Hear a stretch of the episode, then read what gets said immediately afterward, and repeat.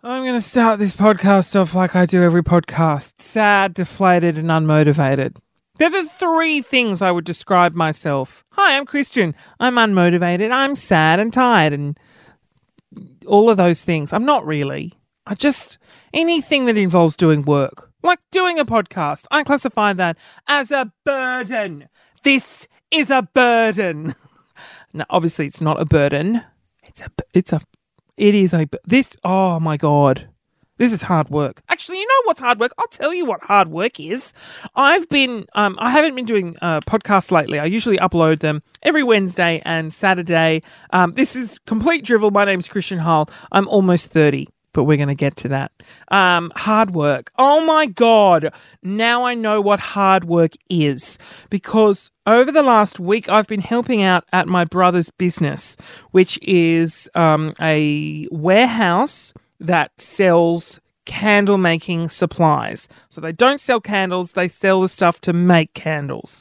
And the reason I've been helping them out is because their warehouse manager and Packer an employee. There's one. They've got one employee, and she's divine. Her name is Gemma. She's had to uh, fly back to London for family reasons, pretty urgently.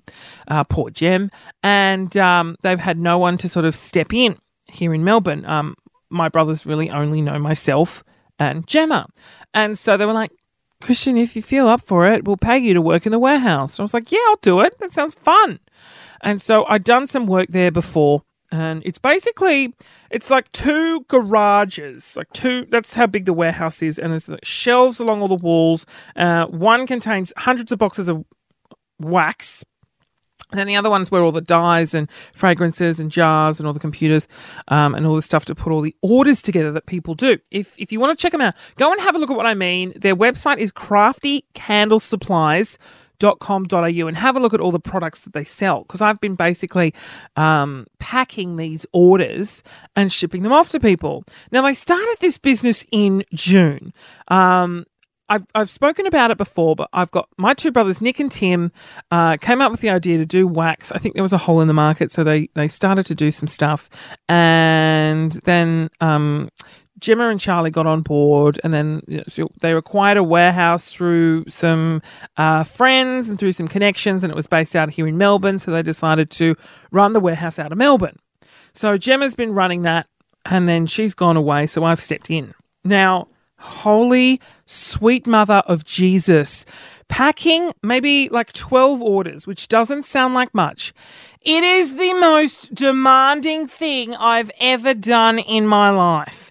Now, mainly probably because I'm doing my initial job here at the radio station, which is just making memes. The piss easiest job in the world. I make videos and memes. And then I'd go and do, you know, a good six hours in the warehouse. So I'd be starting at seven in the morning. And then I would end up getting to the warehouse at about three and working till about nine thirty ish at the latest. Um, and that's that's a long day. That's a real and I did that for like six days, including weekends and I am absolutely hurt. Like, I am so sore. I think I'm getting sick. I threw up.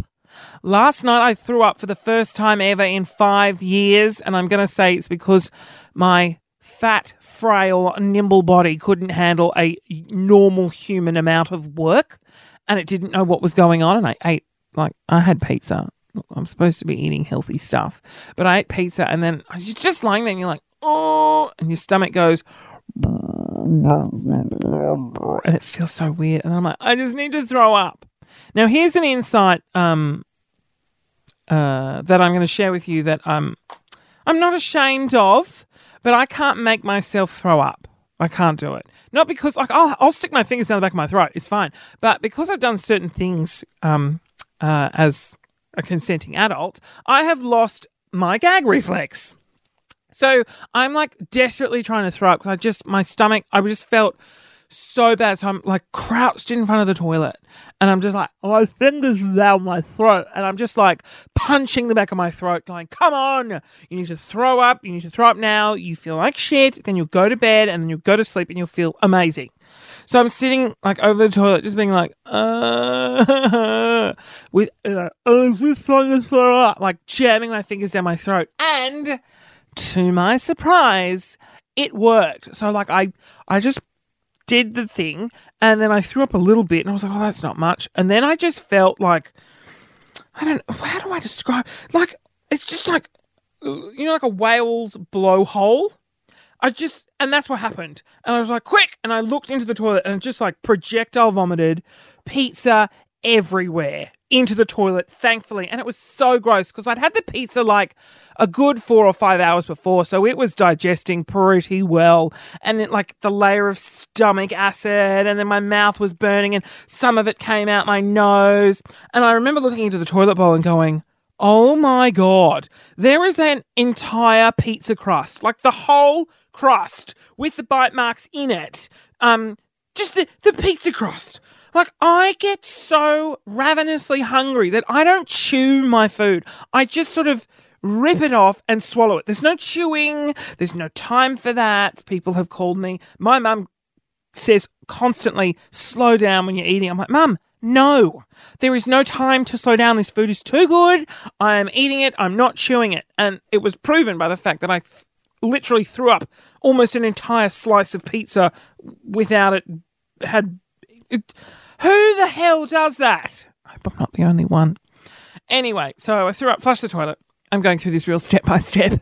Um, and that horrific taste of like your mouth is your stomach, like the stomach acid and the bile. Oh, and it's coming out your nose and it stings. Oh my God. Is that what happens when you get so drunk and you throw up? Does that happen? Because I don't drink alcohol. Um, that's horrific. I mean, it's just like, and you're forever spitting into the sink. And it's like, you can't spit out this sort of stomachy lay. Like, it's just, I don't know how to describe it. Unless you've thrown up di- almost digested food before, you probably don't know what it's like. But it's like this stringy, I don't want to say semen, but it's not like that. But it's like this gross sort of like stuff, but you can't get it out of your mouth because it's just like it, it doesn't break. It's like it's like spider web. It's like imagine like liquid spider web is pouring out of your mouth and you're just trying to go, but it doesn't it doesn't break, it doesn't fall, it doesn't do anything. And so I had to stick a tissue in my mouth and like wipe out my mouth. I was drinking Listerine to get rid of the taste. I ended up going to bed and all I could taste and like breathe in was this disgusting stomach acid. So I had oh my god, I had some Coca Cola, gets rid of it. The Coke, the like acidity or whatever the hell the chemicals are in Coke, literally like dissolves all this gross stomach shit in your mouth. And I felt mildly better. My stomach still felt like crap and I didn't get to sleep till about three in the morning. But all because I am packing boxes. How piss weak is that? What type of a human am I that I can't do a little bit more than normal amount of work. I don't know how some people do it. It's just I don't know. And now I've got I've got my drugs. I went to the chemist and um because I didn't sleep at all. Like I tried to get to sleep and my brain I think I've got severe insomnia. Like not insomnia, it is severe insomnia because I was so exhausted. I did um Monday, Sunday, Monday, Tuesday. No, look, seven. Yeah, seven days. Seven days of work, and each day was no less than maybe 13 hours. And I couldn't and I couldn't sleep, so I'm not sleeping. So I'll lie in bed and all I'll be thinking about is like what would Zac Efron look like naked or what would we do together? Um, very, very critical things that I'm thinking of. But I can't like switch my brain off. I'm just like, because I know that I can't sleep. So I'm like, well, may as well think about Zac Efron nude. Um, and then I can't sleep. And then mum called. And this was like, I was so tired. I was in bed at six o'clock last night. And I just lay there until about, honestly, till about 11.30, maybe midnight. Um, and I ended up, mum suggested like I meditate or I like do some of these yoga exercises she does. And I just was, I was too tired. It's like, okay, darling, you'll need to clench all the muscles in your body and then release them, and then clench them and then release them. And then you do your toes, and then you go up to your knees, and then you do your bum, and then you start. I'm like, Mum, I don't have any energy to even talk to you right now. I'm so tired. I can't, like, I'll try and squeeze my body. and I'm like, it hurts. So, anyway, my beautiful mother, who I love dearly, um, gave me some great advice, which of course I didn't do. And then I thought, oh, I'll just go on Spotify and see if there's any playlists with music that um, people go to sleep to. So I typed in music to make you sleep. Oh my God. Oh, it's the greatest thing I've ever done in my life. I put this music on and it was the most soothing music I've ever heard. And then literally, doof, I went, I fell asleep. It was so great. And then I woke up 45 minutes later and, you know, was awake for an hour and a half. But at least I had 45 minutes sleep. Normally I didn't get anything. And then you're sort of awake and you're just like trying to find a comfortable position and you're cold. It's really cold outside, but then you get really hot under the blankets. Oh, these are real first world problems. I realize that as I'm saying them that I'm an ungrateful, selfish little shit. But just want to get some sleep. So I've got my drugs. Um, this is called Trust Restamine. Restamine for the temporary relief of sleeplessness. God, I can't even read. Now, I went down to the chemist and she, the chemist downstairs from work, they're beautiful. And this girl, she speaks so softly. She's really softly spoken. And she, I was like, Oh, I can't sleep. What do you have? And she's like, Oh, we have Restamine. And then she said what the symptoms of it were. And I didn't hear her. She was like, Oh, symptoms include vomiting and I just didn't. And I was like, Oh, I can't be bothered asking. Uh, what? Pardon? So I just said, Yep, yeah, give me it. yeah, I was really rude. Poor thing. I just, when you're tired, you're just really short and grumpy. Uh, when I'm not tired, I'm also short and grumpy. Um, so these side effects are going to be interesting, but I've got to take them half an hour before I go to bed. Ugh, my life is so difficult. Let's move on from whinging and complaining about my life. Oh no, I am complaining about something here. I've written this down. This, I have a, so I have notes in my phone, and they're just podcast, and I write down all these dot points, and I've got one written here: door open cubicle.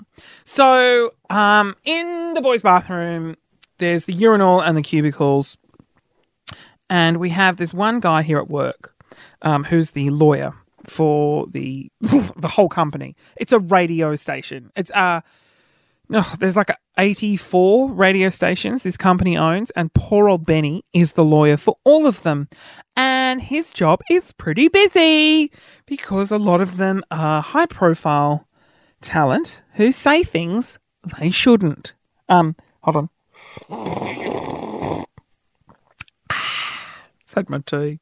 Uh, anyway, so Ben goes to the bathroom and he'll go into the cubicle and he won't close the door um, which is really annoying. Close the door, Ben. And I've told him this because one time earlier in the year, I walked in and sort of the way the cubicle's facing, you don't know if there's anyone in there until you're in the cubicle. And because the door was open, I literally walked in and was standing right beside him. And I was like, Ben, shut the door.